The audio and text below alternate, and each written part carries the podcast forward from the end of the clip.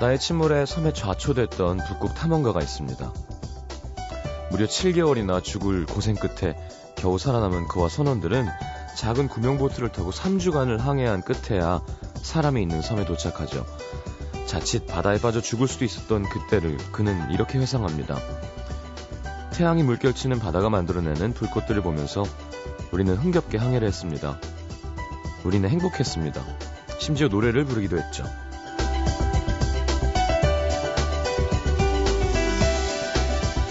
당장 죽을지 살지도 모르는데 흥겹게 항해를 했다. 뭐 행복했다. 노래까지 불렀다. 솔직히 이상하죠.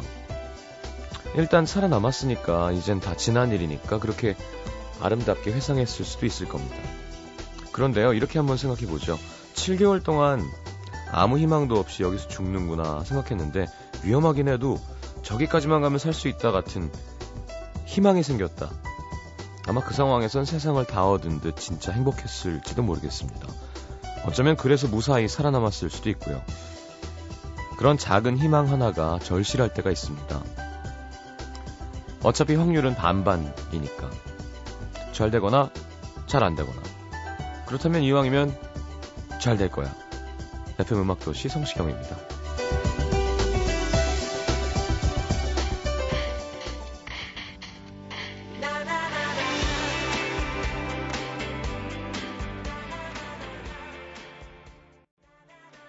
자, 영화 One Day 중에서 로난 키팅, 키팅의 Life is a roller coaster 들었습니다. 너무 굴렸나요?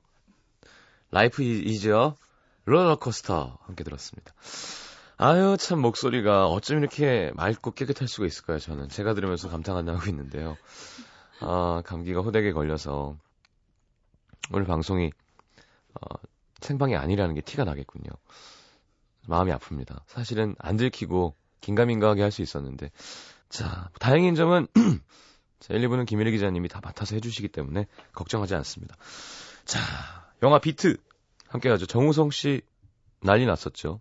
그때 민을 만나보도록 하겠습니다.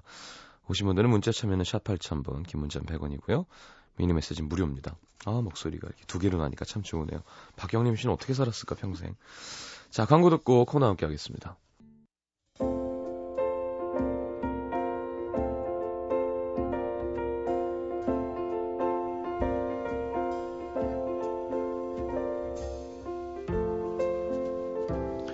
꿈이라는 거 눈에 보이진 않지만 갖고 있느냐 그렇지 않느냐에 따라 참 많은 게 달라집니다.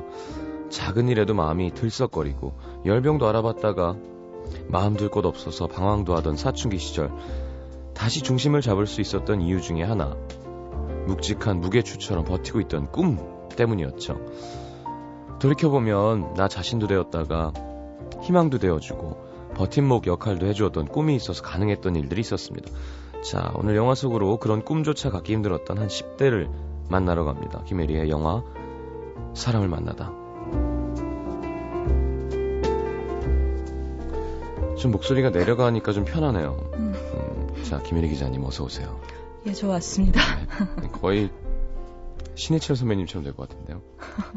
영화관 자주 가시니까. 네.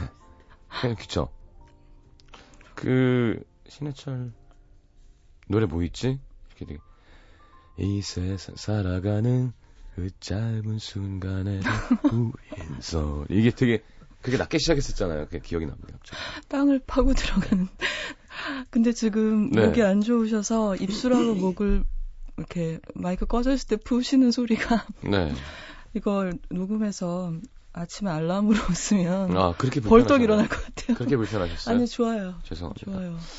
혼자 듣기가 아까워서요. 자 오늘 또 해리포터 모드로 하고 오셨는데요. 또 네. 넥타이 하시고 음, 기숙사 넥타이. 네네. 네. 머리가 이제 좀 풀렸네요. 네. 밤 밤색 좀 더 좀 더 brown이 된 것 같은데. 아 그래요? 음, 몰랐는데. 물이 빠져서 그런가? 아니요, 저 물 안 들였는데. 음. 물을 안 들였는데 원래 바, 외국인이세요? 아니 원래 좀 머리 감으면 색깔이 좀 빠지는 어렸을 때도 그랬어요. 어 진짜 네. 아 그런 친구들이 있어요. 네.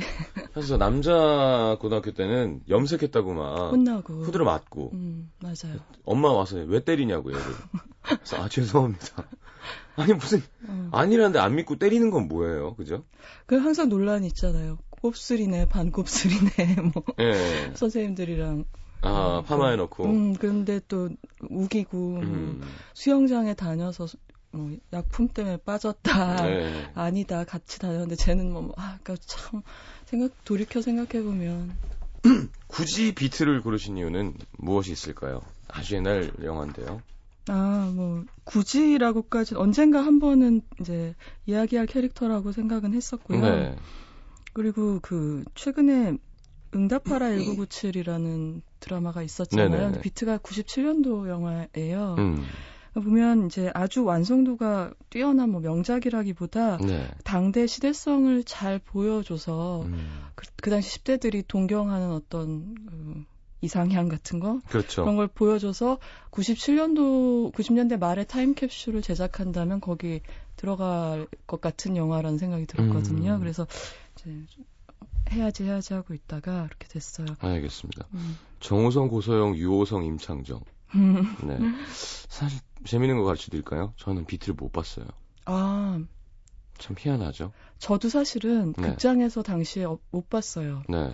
그때 없었어요. 어. 서울에 없어서 그때 못 봤는데 제가 알기로는 이게 연소자 관람 불가 등급이었거든요. 음, 네. 그래서 그때 고등학생이셨나요? 그렇죠. 음, 그러면 고등학교. 어차피 못 보는 거. 근데 고등학교, 그, 고등학교 음. 2학년이었죠, 누나. 아, 그래서 저는. 그때가 네. 비디오 시대잖아요. 네네. 비디오 대여점 음. 시대라 사실은 빌려주면 안 되는데 학생들한테 음. 누가 누구 하나가 이렇게 제주껏 빌려오면은 돌려보고 돌려보는, 네. 그랬다는 기억이 나요. 워낙 음. 그 배우들이 멋있다 뭐 그런 소문이 나서. 그렇죠. 유행했었죠. 네. 그 선생님 매를 손으로 잡는. 네. 원래는 이제 허영만 선생님 만화로도 네. 인기가 있었는데 그 영화로 만든 거죠. 심산 작가님 시나리오를 각색을 하셔서. 자, 알겠습니다. 네. 줄거리를 네. 좀 들어볼까요, 가 그러면? 예, 뭐 아주 유명한 독백으로 시작을 하죠. 나에겐 꿈이 없었다. 19, 살이 됐지만 나에겐 할 일이 없었다라고 이제 정우성 씨가 얘기를 하는데요. 네. 이제 그러면서 이 어, 시카고 불스의 데니스 로드만이라고 굉장히 플레이 거칠게 하는 농구 선수 있었잖아요. 리바운드를 잘하는. 네. 얼마 전에 또 음. 갔다 오셨죠. 어딜? 아, 예. 북한에. 예. 이분 영화 배우기도 해요. Double Team이라는 액션 영화도 찍었었죠. 네, 아주 유, 유명한 그 적절한 단어가 있었는데 난봉꾼도 아니고. 음, 뭐 코트에 뭐, 뭐 악, 악, 악동. 네, 네그 악동보다 뭐 더 센 그런 표현들이 있었고. 예, 예, 예, 예. 근데 그 아무튼 로드만이 그려진 등판에 그려진 하얀 반팔티를 입고 가는 그 키 큰 소년의 뒷모습으로 시작을 해요. 이 소년은 나중에 아주 부자가 됩니다. 자라서 네, 됩니다. 자라서. 아. 해서 뭐 예전에 그런 것도 있었대요. 그 정우성 씨 기획사 음. 쪽에서 배우를 그런 식으로 음. 이미지 메이킹을 하게 하려고 음. 일부러 좀 어디 가도 구석에 떨어져서 혼자 있으라 그러고. 아웃사이더의 고독한 네, 약간 느낌? 좀 예, 음. 삐딱하게 아, 진짜요? 네, 그런 게 있었다 그러더라고요. 음, 그건 전 처음 듣는 얘기네. 근데 이 얘기가 원래 시나리오상으로는 도입부가 한 감독님이 7, 8줄, 그러니까 시나리오 작가님 이렇게 써 놨었는데, 네. 그걸 읽고서 이제 그 당시에 정우성 씨가 결국 그러니까 이런 얘기를 하시라는 거 아니에요? 그리고 요, 이, 제가 방금 말씀드린 그 나레이션으로 정, 그러니까 요약을 해 버렸다고 제가 어, 알고 있어요. 어, 진짜? 그러니까 아시지만 감독 뮤직비디오 네, 연출도 하셨고 네. 감독을 하고 싶어 하셔서 시나리오도 많이 쓰시는 걸로 알거든요. 근데 이때 이제 두 소년이 가고 있는데 우리 주인공인 미니 정우성 네. 씨의 미니 옆에 있는 친구가 유호성 씨가 연기한 태수라는 친구예요. 네. 그리고 둘이 어울려 다니면서 이제 싸움을 하고 있는 걸로 시작을 하는 거죠. 음. 참 재미있는 게 태수라는 이름은 어떤 이유에서인지 모르겠는데 주로 주로 이런 캐릭터가 많은 것 같아요. 그러니까 음.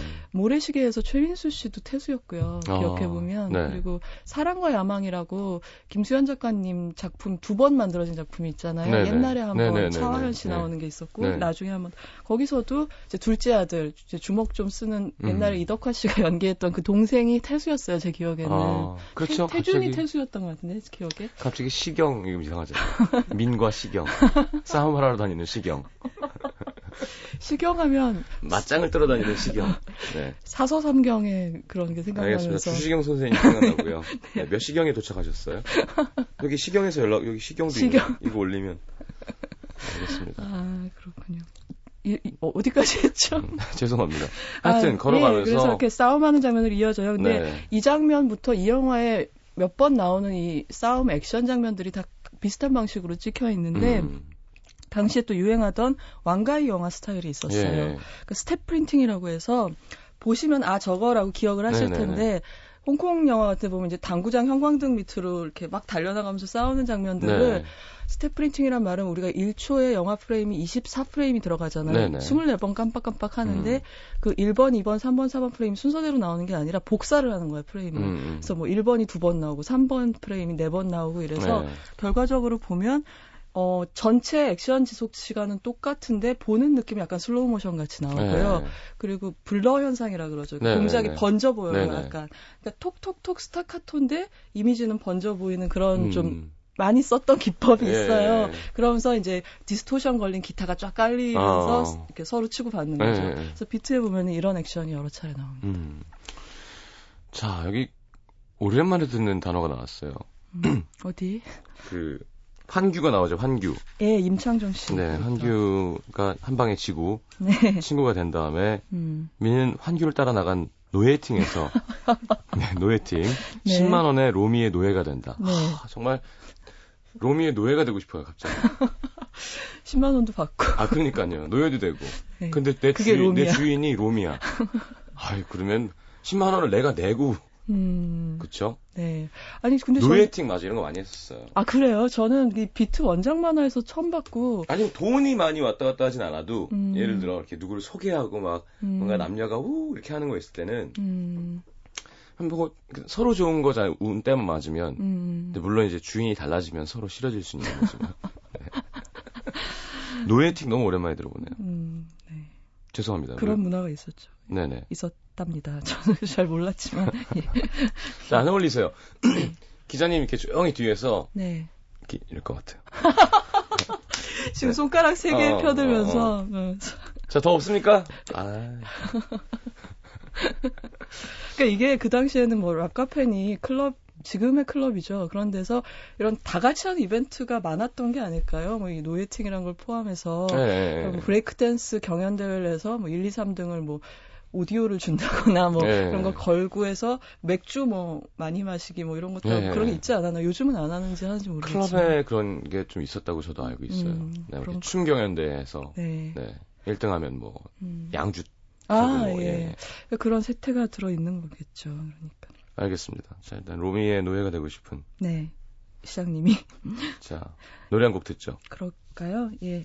아, 이 영화, 아, 이 노래는 약간 제가 설명이 필요한데요. 아르코의 퍼펙트 월드라는 노래를 골랐어요. 네. 근데 그 이유는 이제 제가 얼마 전에 어떤, 어떤 젊은이로부터 DVD를 이제 우송을 받았는데요. 소포를 네. 받았는데요. 그게 젊은 감독님이셨던 거예요. 어. 네, 영화를 전공하는 그러니까 이 비트에 나오는 음, 주인공들 나이 또래에 영화과 학생들이 이제 어느 순간 이 학교를 주, 중지하고 학교 다니는 걸 중지하고 음. 유럽에 무전 여행을 가다시피 해서 네. 그곳에 유스 호스텔 같은데 홍보 영상, 그러니까 본인들이 갖고 있는 재능이죠. 영상 만드는 재능과 먹을 것과 잠자리 같은 걸 교환 이렇게 물물 교환을 어, 하면서 네. 1년 동안 모험을 하고 경험을 했던 거를 영화로 만드셨더라고요. 어, 네. 근데 제가 재밌게 봤고 근데 이제 제가 재밌게 봤다는 걸 전달드릴 방법은 없고 그래서 그 음. 영화에서 거짓말처럼 자기가 어렸을 때부터 좋아하던 이 아르코란 뮤지션의 뮤직비디오를 만들게 되는 기회를 얻는 사건이 일어나요. 어. 그래서 이 노래를 한번 골라봤습니다.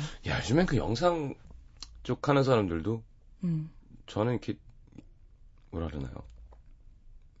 현대 문명의 기기와 좀 들과 좀 멀어서. 네. 근데 그런 왜 사과나 이쪽 좋아하는 사람들은 막 음. 들어가고 들어가고 하잖아요. 그렇죠. 예. 우리 황세준 작곡가가 그런데 하여튼 뮤직비디오 하여튼 그런 영상 찍어서 올리는 거예요. 음. 서로 네. 나 이런 것도 할 줄 알아. 이건 내 아이디어는 어때? 음. 사실 거기서 이제 뮤직비디오 아이디어가 없나 찾고 있더라고요. 근데 진짜 너무 많은 사람들이 너무 기발한 사람들을 네. 많이. 어, 진짜 멋있다. 어떻게 이렇게 한 거지? 막. 음. 근데 그걸 요만한 카메라 하나 갖고 다 요즘엔 한대요. 그렇죠. 이 제가 받았던 영화에서도 DSLR 카메라로 음. 그런 작업들을 계속 하는 거였어요. 음. 자, 아르코 음. Perfect World 듣겠습니다.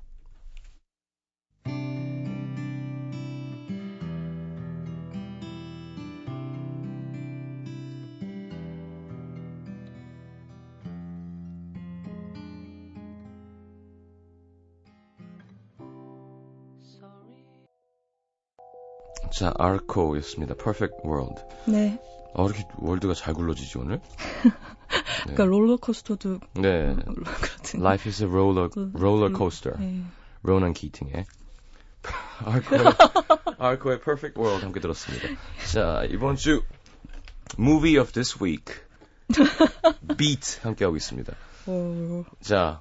네, 그래서 So. 아, 저 아직도 첫 장면에서 지금 움직이지 못하고 있네요. 네 네, 죄송합니다. 아, 이 강남 한 고등학교의 단짝이었던 태수랑 미니는 음.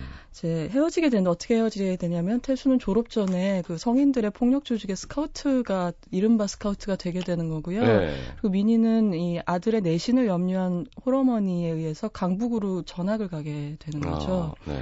그래서 둘이 헤어지게 되고 이 새 학교에 전학 가서 어, 등교하는 첫날 지각을 하는 바람에 미니는 교무실로 가게 되는데 불려가게 네. 되는데 거기서 처음 마주친 친구가 벌을 받고 있는 환규 그러니까 음. 그 임창정 씨가 연기한 네. 친구예요. 근데 환규는 보면 캐릭터가 좀 실속 없는 허풍쟁이라고 해야 네, 되나? 네, 네, 그런 애들, 그러니까 말씨는 되게 거친데 그게 네. 겁이 많아서 욕을 많이 하는 애 있잖아요. 그렇죠, 그렇죠. 그런 깡통이 요란하다.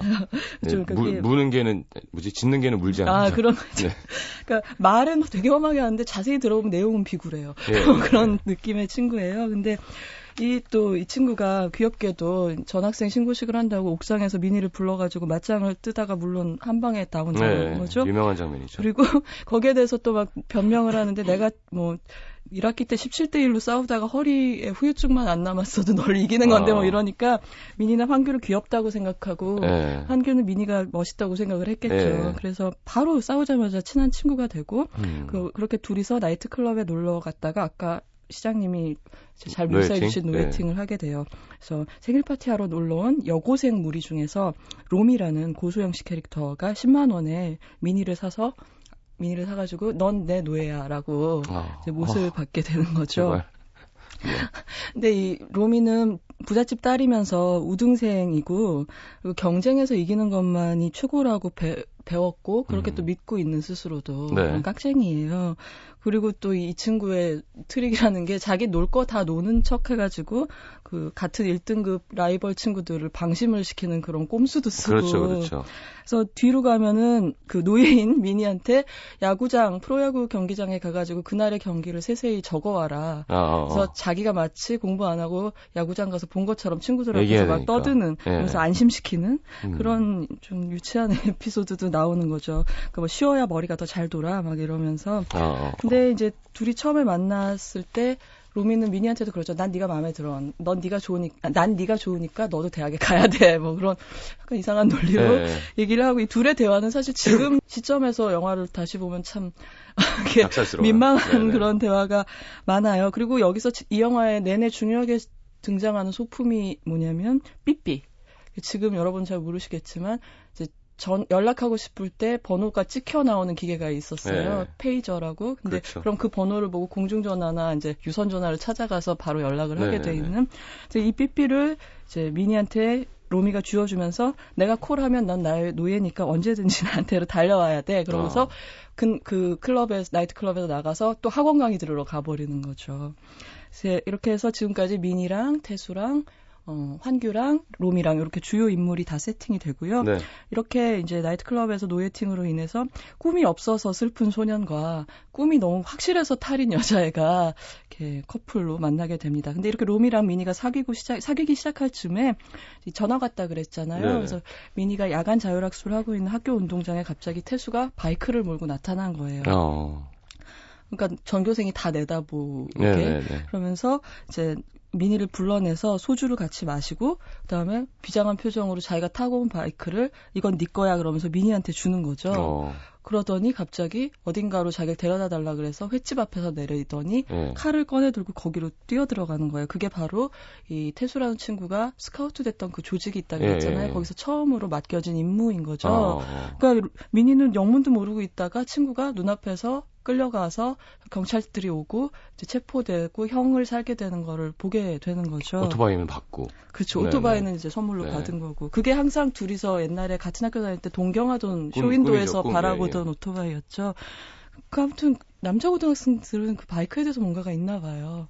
네, 저도 있었죠. 예. 그게 좀 더 잘하면 차가 되는 거고 뭐 그런 건지 모르겠는데. 바이크의 매력이 있죠. 뭔가 음. 자유로움, 아. 나만의 공간, 뭐, 음. 뭐, 또 멋있고, 음, 음. 왠지 고독하고, 그쵸, 빠르고. 그 비트에서도 보면 미니한테 주어지는 자기가 지배하는 공간이란 게 오직 그 바이크를 타고 달릴 때밖에 없는 것 같아요. 아. 어떤 정해진 장소가 있는 건 하나도 없고 네. 그걸 탔을 때 이제 임시 순간적으로 생겨나는 자기만의 어떤 장 같은 거 있죠. 네. 속도의 장 같은 거 많이 그를 편하게 해주는 공간인 것 같은데. 근데 사실 지금 보면 음. 좀 예쁘게 멋있게 타고 다니면 참 좋은데. 네. 참 약간 미등 10개 달고 막 음. 불바퀴에 막 음, 소리도 안테나에서 음. 머플러 뚫어가지고 머플러 뚫으면 진짜 힘이 떨어지거든요. 아, 실제로 네. 그래요? 음. 그러면서 이렇게 이러, 이러 다니잖아요. 어. 그러면 아우 저러다가 사고 나면 음. 하여튼 그런 생각이 듭니다. 네. 자, 네. 죄송합니다. 입으로 넘어가야 될 것 같아요. 예, 넘어가죠. 오늘 진행 제가 잘 못하네요. 아니요. 목소리도 안 좋고. 아, 좀 2부에 넘어가서 음. 저희가 줄거리를 막 던져드리겠습니다. 네. 잠깐만 기다려주세요. MBC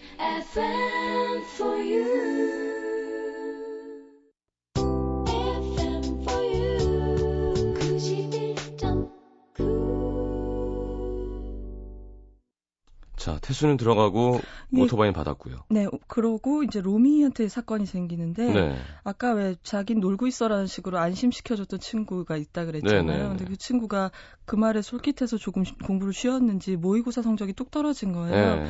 너무 침울해하다가 지하철에서 투신하는 걸 로미가 눈앞에서 목격을 하고 큰 충격을 받는 아유, 거죠. 근데 로미는 지금까지는 대학 갈 때까지는 그냥 공부하는 기계로 살고 그 다음부터 내 인생은 탄탄대로일 거야라고 되게 만만하게 세상을 보고 살아온 소년. 꿈이었는데 음. 그런 일을 눈앞에서 겪으니까 모든 게 와르르 무너지는 거죠. 네. 이제 그러면서 이제 미니를 불러내서 비디오 방이라는 게 있었죠. 그 당시에는 네네. 이제 많은 문물이 아. 나옵니다. 이. 영화를 보면. 네네. 근데 거기에 가서 미니가 잠깐 나간 사이에 이제 손목을 긋는 걸 시도를 했다가 이제 자살에는 실패를 하고 그 길로 사라져서 연락이 끊겨 버려요. 미니하고. 음. 그러니까 이런 식으로 미니, 미니는, 미니 입장에서는 제일 친했던 태수랑 그리고 좋아하는 여자친구랑 동시에 열, 단절이 된 거죠. 네. 근데 그런 어려운 상황에서 바로 이 대대로 회자되는 장면. 학교에서 그 환규를 알루미늄 야구 배트로 체벌하는 선생님한테 네. 반항하고 교무실 유리창을 다 깨버리고 학교를 그 길로 이제 떠나버리는 네. 장면이 우상이 된 거죠. 청소년들의. 그 저기 극장에 있는 그러니까 그 학교 친구들한테는 아니고 네. 어 그때 이제 요즘에 이르러서 그 비트를 상징하는 그 오토바이 타는 이미지가 나와요. 손을 놓고 오토바이를 네. 타는. 그래서 중앙선 가까이로 막 오토바이가 접근을 하고 그때 정우성 씨 목소리로 속도가 최고에 다다르면 세상은 고요해지고 하나의 점속으로 빨려 들어가. 하지만 저 소실점을 내가 통과할 수는 없어. 다가갈수록 더 멀어지기만 할 뿐이야 그런 거예요. 어. 그러니까 제가 볼 때 미니한테는 현실적으로 꿈은 없고 그냥 그냥 저 앞에 보이는 소실점 하나라도 생기는 거. 네. 그게 아까 또 오프닝에서 말씀하셨나요? 저기까지만 가면 뭔가 있을 것 같은 네, 네, 네. 그런 느낌을 주는 게 아닌가 싶어요. 음. 그리고 이 정성이란 배우는 참 오토바이 나 말하고 참 잘 어울리는 배우라는 생각이 들어요. 뭘 타는 게. 그렇죠. 네. 그러니까 예를 들면 이병헌 씨 같은 경우는 권총하고 참 잘 어울리는 배우라는 생각이 들고 정우성 씨 경우에는 이제 말 하고 한 몸이 된다거나 오토바이랑 한 몸이 될 때 참 어떤 배우보다 자연스러운 멋이 나는데 그래서 이 영화에서도 어, 노, 놀이 저는, 음, 저는 뭐랑 어울릴까요? 오토바이 타도 오토바이가 되게 작아 보이더라고요. 키는 비슷할 텐데. 무게가 다르겠죠. 네. 생긴 거랑. 그래서 그 놀이터의 정글짐 밑에 오토바이를 세워놓고 그 위에 앉아 있는 장면이 있는데 그게 꼭 오토바이가 그 장면에서 말처럼 보이더라고요. 어. 음, 그런 장면이 있었고요. 여기까지가 이제 이 영화의 일부라고 할 수 있고 네. 그리고 2부 라고 할 수 있는데 시점은 2년이 흐른 후에요. 네. 그래서 21살이 된 환규랑 미니는 이제 뭐 편의점 아르바이트 등등 전전하면서 돈을 모아서 분식집을 열게 돼요. 어.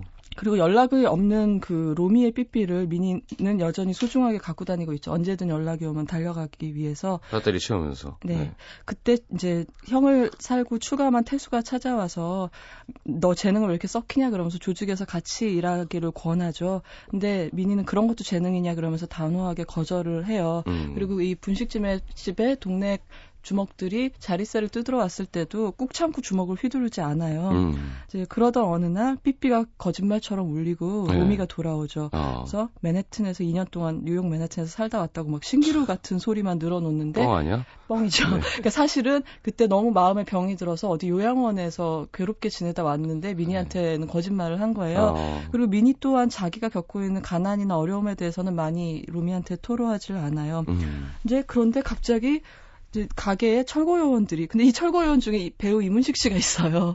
아. 예, 그 자세히 보시면 아 이문식 배우다라고 네네네. 하실 텐데 들이닥쳐서 어, 그니까 부동산 사기를 당한 거죠. 거래 사기를. 그러니까 네. 무허가 건물이었던 것 같은데 아. 그 가게를 때려 부숴버리고 이때 모든 걸 쏟아넣은 이 가게가 무너지는 걸 눈앞에서 본 환규는 정신이 줄을 정신이 나가버려서 네. 그 자리에서 칼을 휘둘러서 철거 반원을 다치게 하는 사고가 발생해요. 음. 그러니까 졸지의 친구를 구하기 위해서 합의금이라는 게 필요해진 미니는 그 지난번에 자리세 뜯어간 깡패들을 찾아가서 다시 막 일당백 싸움을 벌여서 돈도 찾아오고 아. 그토록 애지중지하던 바이크도 팔고 그렇지만 아. 그래도 모자라서 결국 딱 한 번만이라는 조건으로 그렇게 또 싫어했던 태수의 일을 돕게 되고 아. 그 일을 한번 했다가 이 태수의 보스인 전갈이라는 분. 아 참 이름도 참 그렇게 지었을까요? 그래도 뭐 사슴벌레라고 할 수는 없겠고 그래서 전갈의 눈에 장수하늘 수 어때요? 장수하늘 수 귀엽 네, 하늘을 향한 어떤 그런 음, 의지. 천연 기념물. 네. 죄송합니다. 우리 어, 형님이셔 인사해. 장수하늘서 형님이셔. 그러죠. 장수 이렇게 인사하는 거죠. 죄송합니다. 그렇게 눈에 들게 되는 거예요. 네. 근데 한 번만 하고 빠져나오려고 했는데 또 로미가 다짜고짜 가출을 했네요. 어. 그러니까 갈 곳이 없으니까 여자친구를 어딘 어디든 데려다 놔줘야 될 것 같으니까 네. 또 태수의 신세를 져서 어딘가 사무실 건물에 둘만의 보금자리를 꾸미게 되고 어. 항상 그 방은 보면 이제 바깥 풍경은 보면 지금의 강남의 신사동 사거리 같아요. 제가 익히 네. 알고 있는 전광판 같은 게 보이더라고요. 네. 네. 그래서 그런 건물에서 둘이서 이제 한동안은 즐겁게 지내지만 어 로미의 나쁜 버릇, 자기 중심적인 사고방식 이런 네. 게 다시 고개를 들게 되죠. 그래서 하루는 미니가 태수 일에 끌려갔다가 그러니까 태수 일을 도울 수밖에 없잖아요. 이렇게 네. 도움을 받는데 그렇죠. 친구한테. 그래서 갔다가 다치는 바람에 로미를 혼자 두고 좀 늦게 들어온 날이 있었는데 네. 그때 로미는 자기가 그렇게 늘 쫓겨다니던 죽은 친구의 유령을 본 거예요. 그 음. 방에서. 그래서 내가 필요할 때 찾아도 없는 남자친구는 필요 없다 그러면서 가방을 싸서 나가버리는 거죠. 근데 그때 이제 미니가 붙잡고 싶었다. 하지만 로미를 감당할 수, 하, 할 수가 없다. 이런 독백이 나오는데 저도 보면서 너무 공감이 되더라고요. 네. 감당하기 힘든 여자친구야.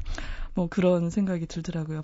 그래서 이제 미니한테 최대 위기가 닥치는 건 자기가 그토록 혐오했던 깡패 일을 하고 있는 데다가 로미는 자기를 떠나버렸죠. 네. 그러니까 그래도 건전하게 살려고 했던 미니는 막 살기 시작하는 거예요. 어떻게 보면 음. 막 폭력에 도취돼 있는 것처럼 보이기도 하고 술도 많이 마시고 그렇게 술을 많이 자주 취해 있다 보니까 환규가 좋아하던 짝사랑하던 여자가 있는데 그 여자는 미니를 좋아했어요. 어. 그래서 이제 술에 취한 김에 실수를 저지르게 되고 그 바람에 하나 남아있던 환규도. 그 환규마저 자기한테 등 돌리게 되는 거예요. 어. 음, 그러다가 다시 로미가 변덕스럽게 돌아와서 우리 같이 대학도 가고 유학도 가자 뭐 이런 식으로 너무 꿈 같은. 네. 미니가 듣기에는 정말 먼 나라 얘기처럼 들리는 음. 그런 얘기를 다시 속삭여 오기 시작했을 즈음에 태수는 그 전갈 보스한테 버림을 받게 되고 어. 이대로 버려줄 수는 없다 그래서 태수가 자기 부하들을 이끌고 먼저 선수 쳐서 반격을 하려고 할 때 어, 그걸 도우러 이제 미니가 갔다가 어, 이미 많이 닫혀 있는 음. 어, 숨이 거의 끊어져 있는 태수를 발견하게 되고 이제 거기에 분을 누르지 못해서 어떤 행동을 하게 되면서 굉장히 미니 또한 많이 다친 모습으로 네. 거리에 누워 있는 그런 이미지로 영화가 달려가게 되죠. 알겠습니다. 왜 이렇게 슬프게 얘기하세요? 아니, 너무 끝까지 얘기하는 것 같아요. 야, 이 노래. 네. 업타운 네, 이거 역시 97년 네, 그렇죠. 노래였던 걸로 기억을 해서 제가 그때 멀리 어디론가로 가서 1년쯤 살았던 일이 있는데 어. 그때 친구가 두 장의 CD를 선물해 줬어요. 네. 그 중에 한 장이 그때 막 데뷔한 업타운의 일집이었습니다. 네. 그죠. 윤미래. 음, 윤미래 씨 중에서 나를 잊지 마라라는 곡 가서 많이 들었던 기억이 나요. 한번 노래 듣고 싶어요. 듣고 들어오겠습니다.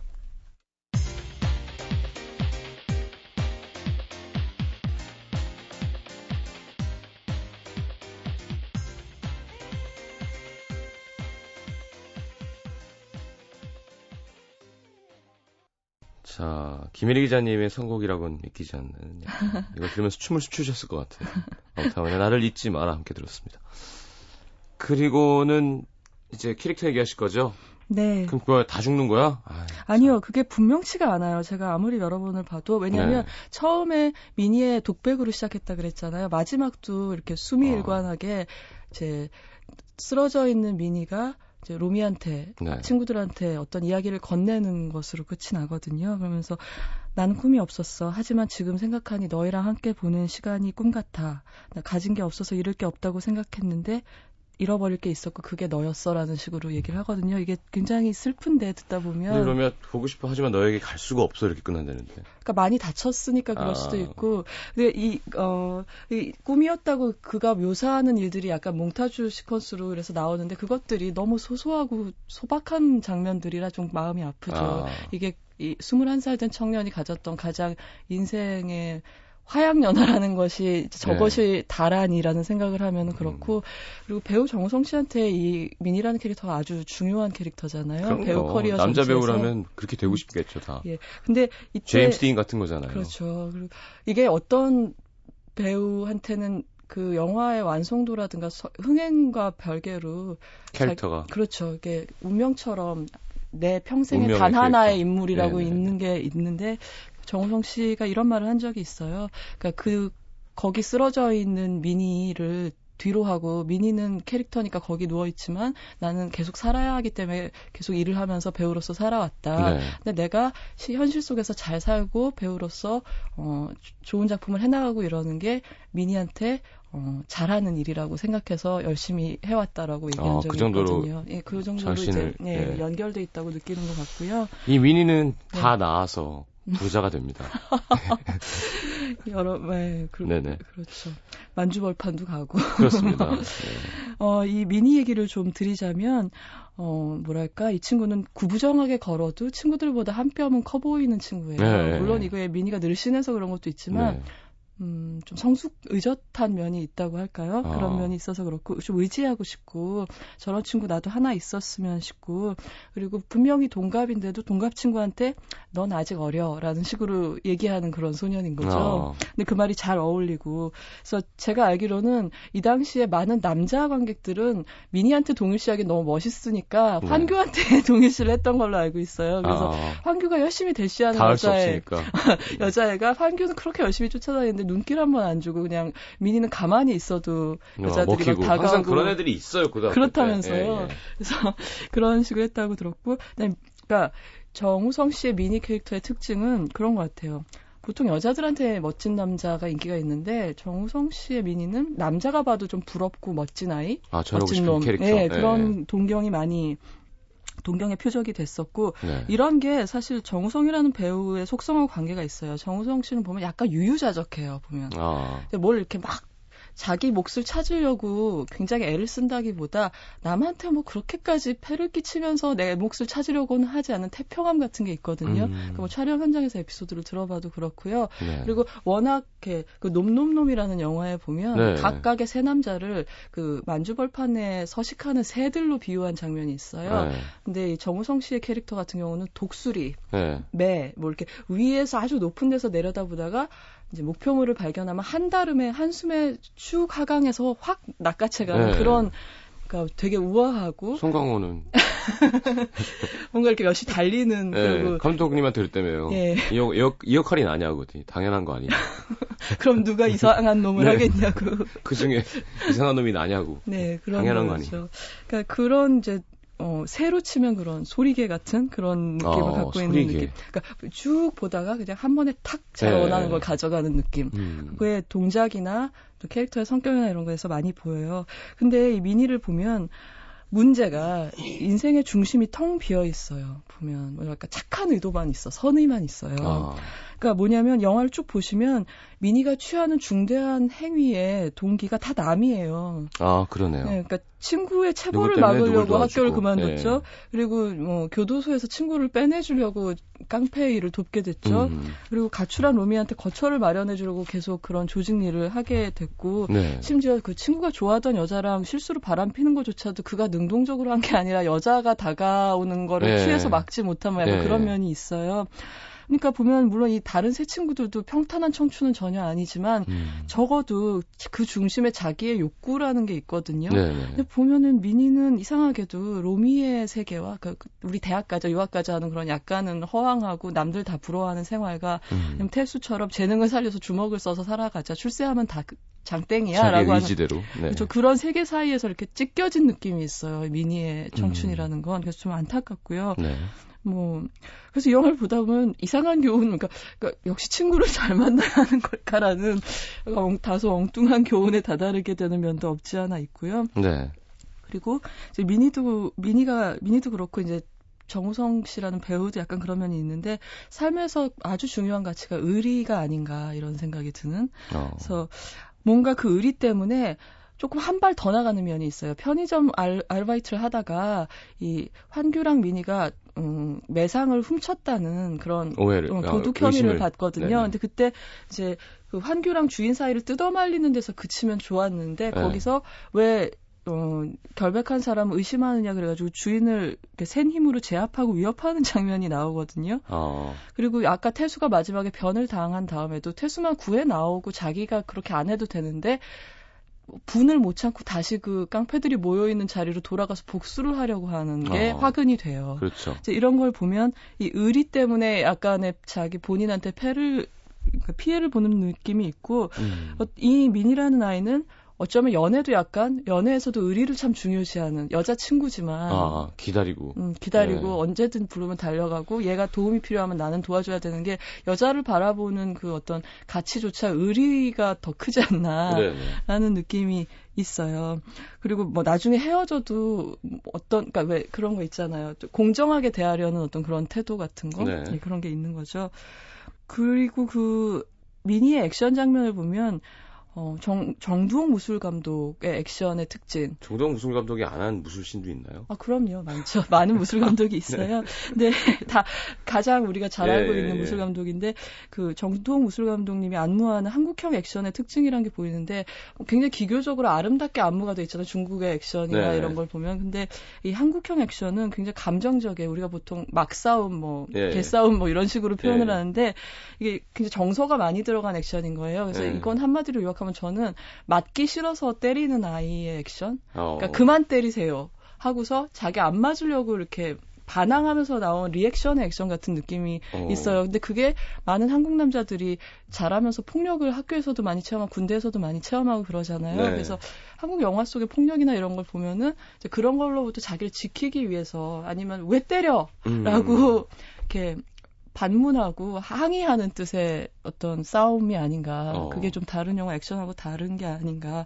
류승환 감독의 액션은 조금 스타일이 정동 감독님 취향보다는 세련되고 기교적인 면이 훨씬 많아요. 어. 성룡의 팬이기도 하시고 그러니까. 네. 근데 그러, 그럼에도 역시 그 바닥 그 바닥으로 들어가면 비슷한 면이 있어서 음. 좀더 정감 있게 볼 수 있지 않나 그런 생각을 한 적도 있습니다. 네. 네. 아마 그 당시에 음. 그 고교 생활 하신 분들은 네. 남자들은 특히 네. 그런 정서가 되게 이해가 될 거예요. 네. 아니 무슨 소리야 왜 쟤는 꼭 전교 1등은 저렇고 근데 진짜 약간 그랬었거든요. 음. 공부 잘하는 애들은 좀 깍쟁이고 음. 참 이상하게도 좀, 좀 음. 잘생기고 음. 끼도 있고 싸움도 좀 하고 음. 그런 친구들은 공부를 안 하고 아. 항상 뭐 클럽에 먼저 가고 음. 이성에 먼저 눈을 뜨고 술 담배를 먼저 그게 멋있어 보이고 네. 아니 그러니까 왜 공부 잘하고 클럽 가고 그쵸? 여자친구 제일 먼저 생기고 그러면 안 음. 되나? 그러니까 그런 무, 그런 때가 있었던 것 같아요. 아. 선생님은 체벌이 좀 심할 때고, 네. 학, 뭐 그러니까 삐뚤어지는 음. 애들이 더 멋있게 보이는 정서가 있었거든요. 근데 음. 이 영화가 거의 그 음. 기름에 불을 붙였던 것 같아요. 그래서 이 영화를 보면은 이 그때 뭐 서태지 아이들의 뭐 음. 그죠? 뭐 교실 이데아라던가.